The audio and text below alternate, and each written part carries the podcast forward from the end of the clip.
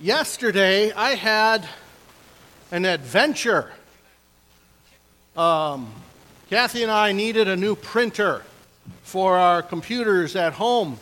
And so I got online and I did research and I looked at them and what they can do and costs and everything and, and um, just figuring out exactly which printer we wanted. Let me tell you that checking out took longer than the research that I did. I went to, I won't name it, but it starts with a W and ends in art. Um, and uh, I went back and found the one that I had looked up online, and I put it in my cart, and I went to the register right there in that department. And uh, I also needed to get some ink, so they had to open that up for me to get stuff out. And the guy who uh, came to, to check me out was a very nice guy. He was probably a couple years older than me, um, and he was having some troubles. First, he was having trouble getting his, his uh, register to open uh, to get it so he could, he could do things. Then, when he scanned it, it rang up $30 more than the posted price. And I said, "Ah, that's, that's not the right price." I said, I, uh, it's, it's marked back there. He says, Well, sometimes they're on the wrong shelf. I'm like, No, I looked at the model number that's not the right price. Plus, I looked it up online. So he has to go back there with me and verify that that's, you know, a different price. So then he comes up and he starts to try to change the price, but it's too big of a price. And he is not allowed to make that big of a price difference. So um, he's trying to do it, and all of a sudden the register just locks up on him. And he, uh, after a few more things, he tries, he says, All right, I'm going to I'm going to call for some help and, and he gets on the intercom, and I kid you not, um, this is what he said, and he sounded like it was what I would have said if I got on there. He gets on the intercom and says, Would somebody with a little more register experience come back to electronics, please? And then he hangs it up, and nobody comes. And meanwhile, there's a line building up behind us. Uh, it gets to the point where there's like six people wanting help with their all, all, the electronic stuff. And he's like, I can't, and he can't even like suspend my transaction so he can help other people. And people are getting impatient. And finally, a young lady comes out, but she's like, I'm already heading over to somebody else. I'll, I'll get them and then I'll come back. And she goes off, and um, he's, he's kind of starting to get a little panicky because there's a crowd of unruly art shoppers there. And uh, um, finally, a guy who's apparently a supervisor comes walking by with his baseball cap on, doopy doopy doo, with a cup of coffee, and he says, uh, Rob, Rob, I need your help. And uh, he says, What? And Rob comes over there and um, he says, I need you to do this, that, and the other thing. And Rob goes, I'm not on the clock yet. I still got another minute. And at first I thought he was just being snippety, but apparently their systems are such where if he's not on the clock, his numbers won't work as a supervisor. So we're all standing there while he is literally doing this. And it's like in my mind I could hear do do do do do do do Finally, it goes, and he goes and enters it and says, There you go. And he walks away to go help some other folks uh, at the other register. Meanwhile, my guy looks at the register and goes, Oh, you did the wrong thing. You just suspended the transaction, which was what he had originally been trying to do so that he could help other folks. He says, I need you to override the price. And Rob is over there, and he's starting to walk away with other customers, like leave the area. And my guy's like, hey, Rob. Um, hey, Rob. Hey, hey, Rob. Finally, I went, Rob! Rob turns around and he says, I'll get with you when I'm done with them. And so I'm standing there. The clerk is standing there. Six people behind me are standing there while he's helping out two guys who, I, I kid you not, they were my brother Daryl and my other brother Daryl. And they come back to the register with their stuff over there while we're all standing there watching them. He rings them up, and one of the Daryls gets out his, his credit card and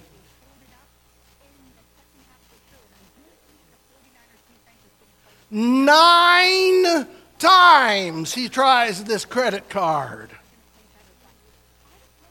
In Sunday school this morning, we went over the passage that says, Be angry, but in your anger do not sin. I was this close. He finally gets his registered override, but now he's got to rescan it. He comes back over. There are six scan bars. I will give him credit. It only took him three tries to get the right one. He finally rings me up, and I'm about to walk away, and he realizes, oh, that's got the safety device thing on it for the alarm. I need to take that off. Hold on a minute while I find that tool. I don't watch a lot of television. Uh, and the little that I do is often from the BBC, the British Broadcasting Corporation. I like a lot of their shows, especially mystery stuff.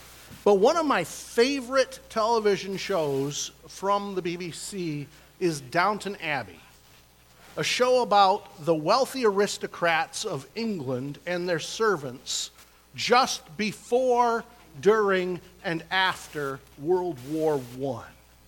They live in a time of social upheaval. And the main premise of the show, the main concept of what this show is about, is that the, the heir to the estate and the title of Earl has changed. The one that was in line passed away, the aristocrat. And it has now been shifted over to the next closest male relative, who is a middle class lawyer. The first working man who will become the new Lord. And the mere idea that the new Lord Grantham would be someone who holds a job is unthinkable to their Victorian mindsets. Um, Richard, would you please turn off all of the lights here for a moment? We're going to watch a video clip of when the old money family meets the new heir who is going to be the new Lord. Can you turn off this bar of lights too before you hit play?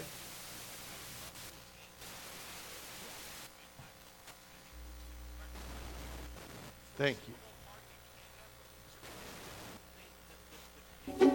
come into the drawing room and we can make all the proper introductions. Thank you, guys. The blonde guy is the new heir. Do you think you'll enjoy village life? It'll be very quiet after life in the city. Even Manchester. I'm sure I'll find something to keep me busy. You might like the hospital. What sort of hospital is it? How many beds? Well, it, it's rarely a hospital. Don't let Dr. Clarkson hear you. He thinks it's second only to St. Thomas's. It's a cottage hospital, of course, but quite well equipped. Who pays for it? Oh, good. Let's talk about money. My father gave the building and an endowment to run it. In a way, he set up his own memorial. But how splendid. And Mr. Lloyd George's new insurance measures will help. Please don't speak that man's name. We are about to eat. I will hold it steady and you can help yourself, sir. Yes, I know. Thank you. You'll soon get used to the way things are done here. If you mean that I'm accustomed to a very different life from this, then that is true. What will you do with your time? I've got a job in Ripon. I said I'll start tomorrow. A job? In a partnership. You might have heard of it, Harville and Carter. They need someone who understands industrial law, I'm glad to say, although I'm afraid most of it will be wills and conveyancing. You do know I mean to involve you in the running of the estate. Oh, don't worry. There are plenty of hours in the day. And of course, I'll have the weekend. We'll discuss this later. We mustn't bore the ladies. What, what is a weekend?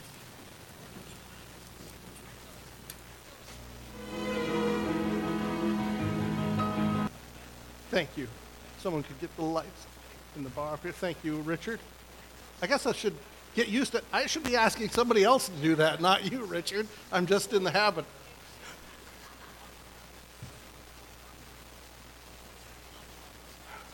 To these people, the idea of having a job whilst being the lord of the manor is anathema. They are so far removed from the concept of work that the widowed mother of the current Lord Grantham does not even know what a weekend is. At some point in the history of the social order in Europe, the concept of actual work for the upper classes fell out of favor.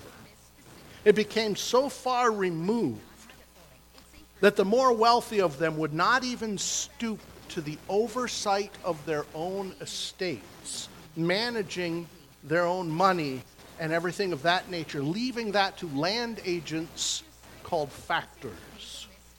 It was beneath them to even do what we would call desk work, to even know anything about where the very money they were spending was coming from or how it was produced. Eventually, the new heirs did not even know how the money of their estate came into being.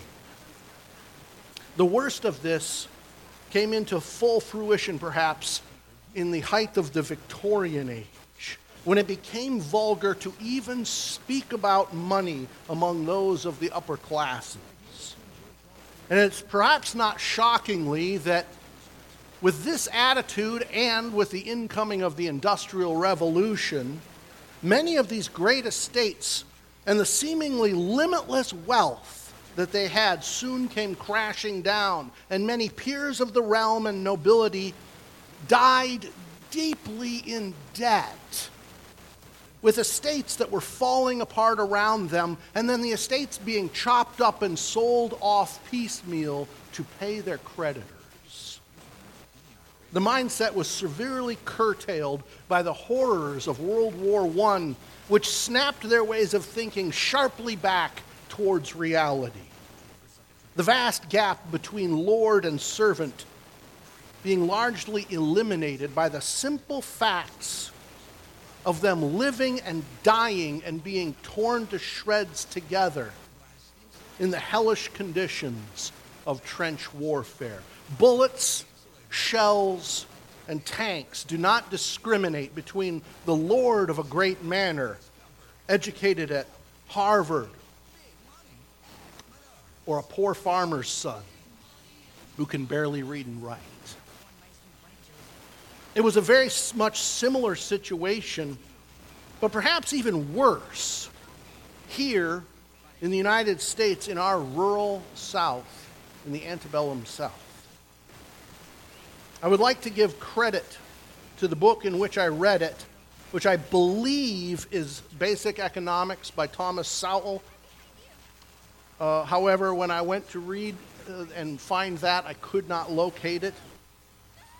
But in the American South, a mindset much, much worse came about. This mindset was to their long term detriment. Because the American South used slaves for manual labor, the concept of doing manual labor itself, just the idea, became so stigmatized that it was considered uncouth and vulgar to do any type of manual labor. The mere knowledge of how to do manual labor, tasks such as repair work, just knowing how to do that became looked down upon, and no proper gentleman would ever consider doing such a thing. You know, fixing their own things. This had the negative effect of trickling down. You know, this was among the, the richest of the rich that you shouldn't even know how to do such vulgarity. And this mindset trickled down to the less wealthy and the less wealthy to the point where even the poor whites didn't want to know how or, or stoop to doing manual labor because that was something slaves did. This was much to their detriment as the whole place started to, in many areas, fall apart. Because if you are a poor person, you can't afford to have a slave to do it for you or hire someone who knows what they're doing. So people ended up sitting around doing nothing while their homes fell apart. When compared to the long and deeply instilled Puritan work ethic of the Northeast, in which frugality and hard work were praised, it is little surprise that the South stood no chance of having an economy which could compare at all with the North. This had negative consequences even further down the social scale in the South. Even the slaves themselves began to associate hard work with being a lower class of slave and would not desire to do manual labor unless required to do so. This had a terrible effect upon them when emancipation came. In his wonderful work, Up from Slavery, Booker T. Washington, a former slave himself, records a lifetime of attempting to reverse this mindset. While he obtained every bit of education for himself that he could, Washington praised hard physical work.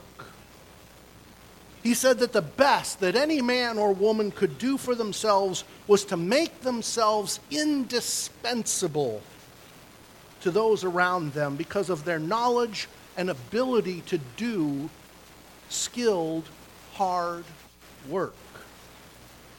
For decades, he built and ran the Tuskegee Institute, which taught at first former slaves and then simple, poor, free blacks. Not only to have a good education in all forms of academics, but also to hold in high regard learned trades of manual labor type of work.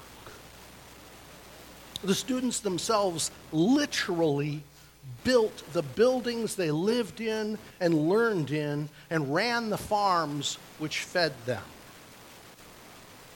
To Washington, there was no better thing a Christian could do for themselves than to love hard work and have the knowledge and skills to do it in many forms. Indeed, Booker T. Washington laments, he laments in his book that the laziest and most shiftless among those he calls his people, when faced with the concept of long, bitterly hard days of labor in order to feed themselves upon gaining their freedom, decided that they, decide, that they would prefer an easier road. And so he says the worst of the laziest turn to one particular profession Guess which one? Preaching. I'm sad to say that I know quite a few preachers who fit that role to this day. The Apostle Paul would not have approved of this in any way, shape, or form. We know that Paul often worked as a tent maker while doing his mission work. And he often chose not to take payment for his work in ministry despite having spent most of 1 Corinthians chapter 9 spelling out clearly that it, it was his right and all other people who, who make the, their living from the ministry, who commit themselves to the ministry to make their living from the ministry. In 1 Thessalonians chapter 2, verse 9, he says, Surely you remember, brothers and sisters, our toil and hardship. We worked night and day in order to not be a burden to anyone while we preached the gospel of God to you. Paul wanted to be an example to the people he was preaching to that they would understand that work, hard, toilsome work, was a good thing that should not only not be looked down upon, but it should be admired.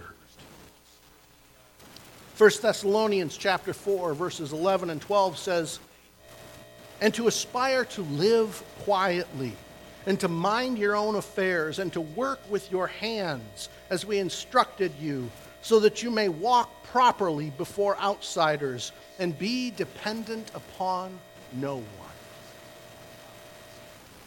One reason the Christian should be willing to do hard work is to improve the reputation of the faith with those outside of it and bring it in a good light.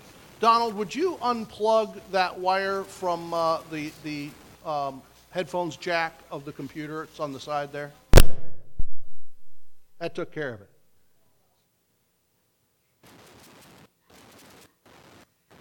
While it is true that their society was considerably more focused on laborious work than ours is, this wasn't the only reason that he told them this, but that they would be physically, actively productive of real life beneficial things from their physical labors. Ephesians chapter 4, verse 28. Let the thief no longer steal, but rather let him labor, doing honest work with his own hands, so that he may have something to share with anyone in need. It was these verses and several others very much like it that brought about that Puritan work ethic that held sway for so long in the northeast of our nation. That Christians need to be hard working people. 1 Thessalonians chapter 3 verses 10 through 12 For even when we were with you we gave you this rule the one who is unwilling to work shall not eat. We hear that some among you are idle and disruptive. They are not busy, they're busybodies.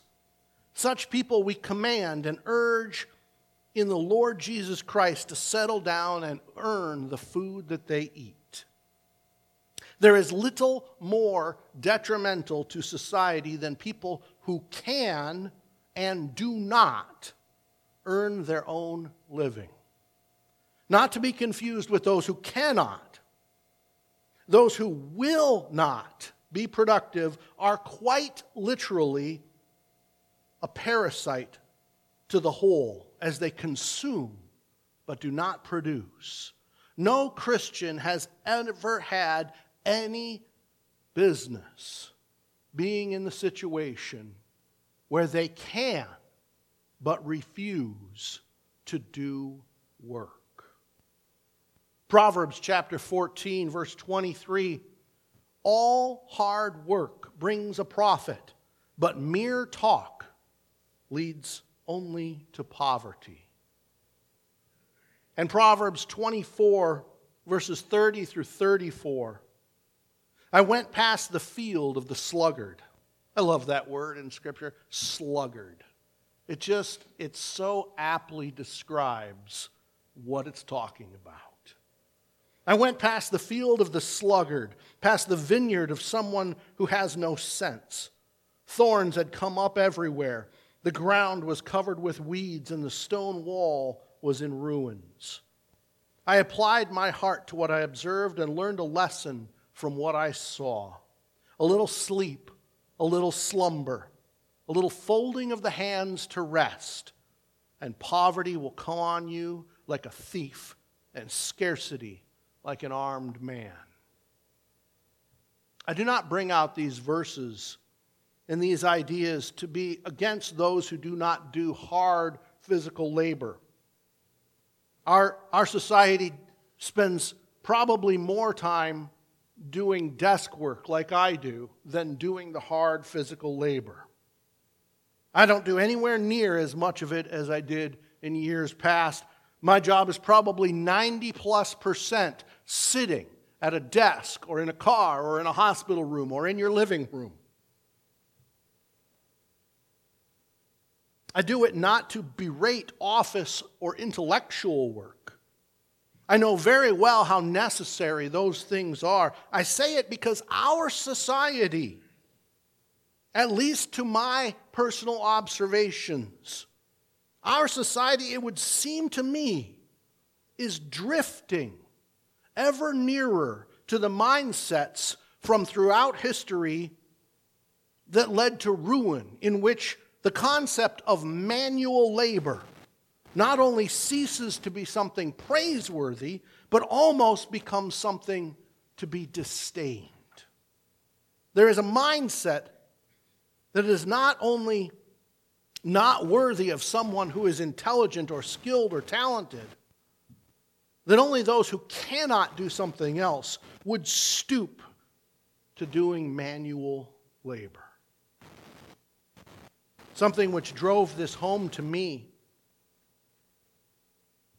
was a while back, and it's just been kind of percolating there for a while while I've thought about this. I was watching a debate in which a very high strung feminist was talking to Dr. Jordan Peterson, and she was deriding that certain positions were held in a disproportionate majority by men.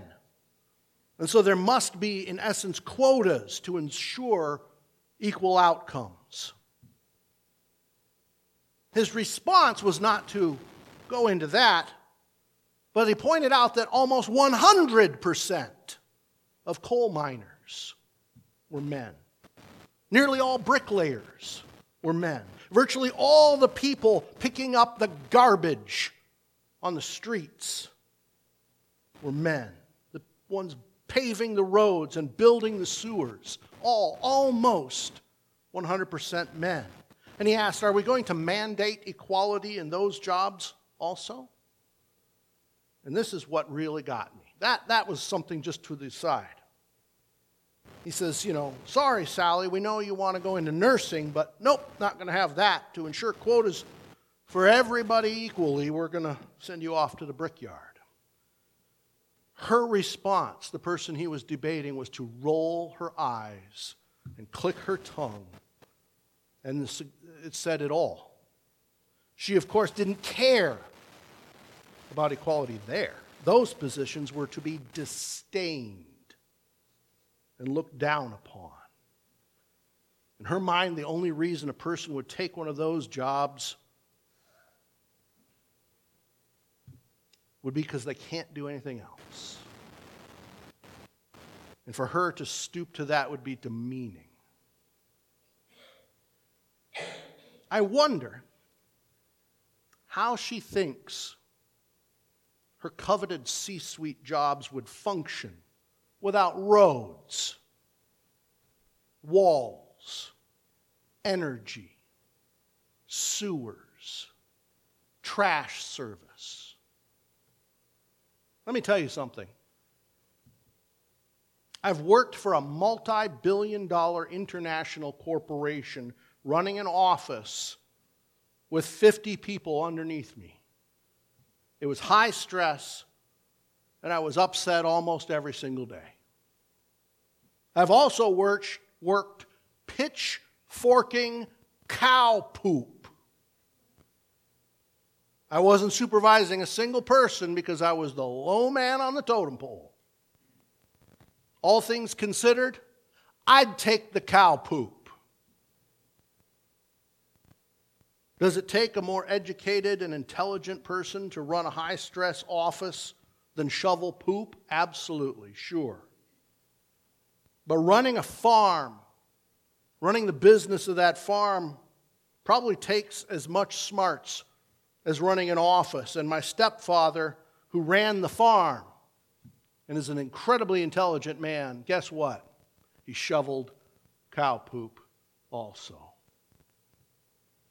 I have no intent to demean office type work. I know it is indispensable. I will not get a paycheck this week if it weren't for a volunteer putting in time working in an office doing paperwork.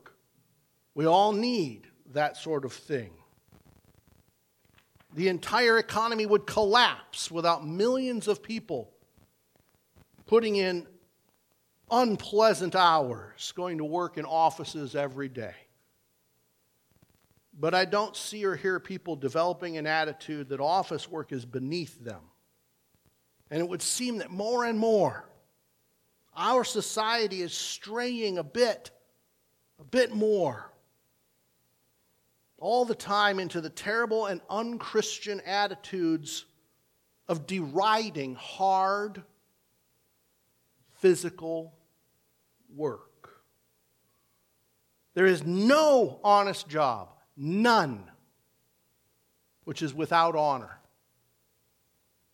A man or a woman who is willing to wash toilets, wash dishes, take out the trash, change people's oil, stock shelves, or shovel the cow poop in order to pay for the food that they and their family are eating is to be honored far more than anyone, regardless of intelligence or education, who either sits on a couch letting someone else provide the work or who acquires money dishonestly, as many, many people do.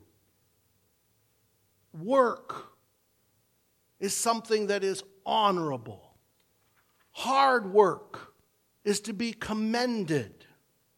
Those who go and toil and strain physically should not be looked at as less than those who go and toil and strain mentally. And sometimes the physical's to be preferred in my mind. I was never stressed out shoveling cow, cow poop, I'll tell you that much. We need, as a society, to value work in all of its forms. Sometimes, even as early as ninth grade, we start to say, well, this person, you know, they're, they're, they're just going to be doing something manual. That shouldn't be looked at as a bad thing. We should praise every person who goes out every single day and puts in the time working because Jesus Christ and his apostles through the Holy Spirit said that that is something we should do. This is a little bit of an unusual sermon. I don't generally talk about what type of work people do, but I've just been seeing things a lot in the last several months that tell me a lot of people have a look down their nose attitude towards some kinds of work. I go down here quite frequently to the, uh, the dollar store that's on the corner because it's convenient from the church. You know what? There's some folks there who are putting in some really hard work. And they should be looked up to for it because there's a lot of other folks who are sitting on a couch with a game controller in their hand letting somebody else do the work.